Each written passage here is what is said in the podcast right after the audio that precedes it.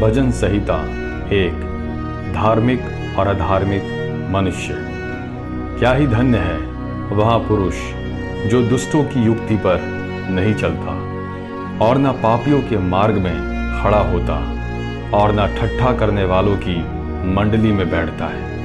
परंतु वह तो यहोवा की व्यवस्था से प्रसन्न रहता और उसकी व्यवस्था पर रात दिन ध्यान करता रहता है।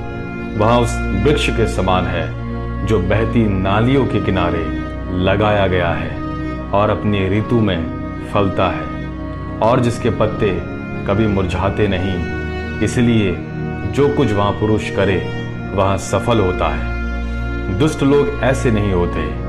वे उस भूसी के समान होते हैं, जो पवन से उड़ाई जाती है। इस कारण दुष्ट लोग अदालत में स्थिर न रह सकेंगे। और न पापी धर्मियों की मंडली में ठहरेंगे, क्योंकि यहोवा धर्मियों का मार्ग जानता है, परंतु दुष्टों का मार्ग नाश हो जाएगा। आमीन। हे परमेश्वर, धन्यवाद। तेरे अनुग्रह और दया के लिए इन दिनों में जो लोग मुझे सुन रहे हैं, उन्हें वचनों की भूख और प्यास दे, ताकि वे तेरे वचनों पर, आज्ञाओं पर रात दिन ध्यान करते रहे। हाले हे परमेश्वर, अनुग्रह कर।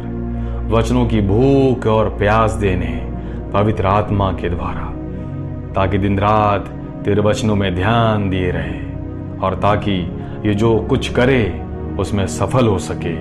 इसलिए हे परमेश्वर, तेरे वचनों के द्वारा इन्हें सफलता दे। यीशु नासरी के नाम से। आमीन।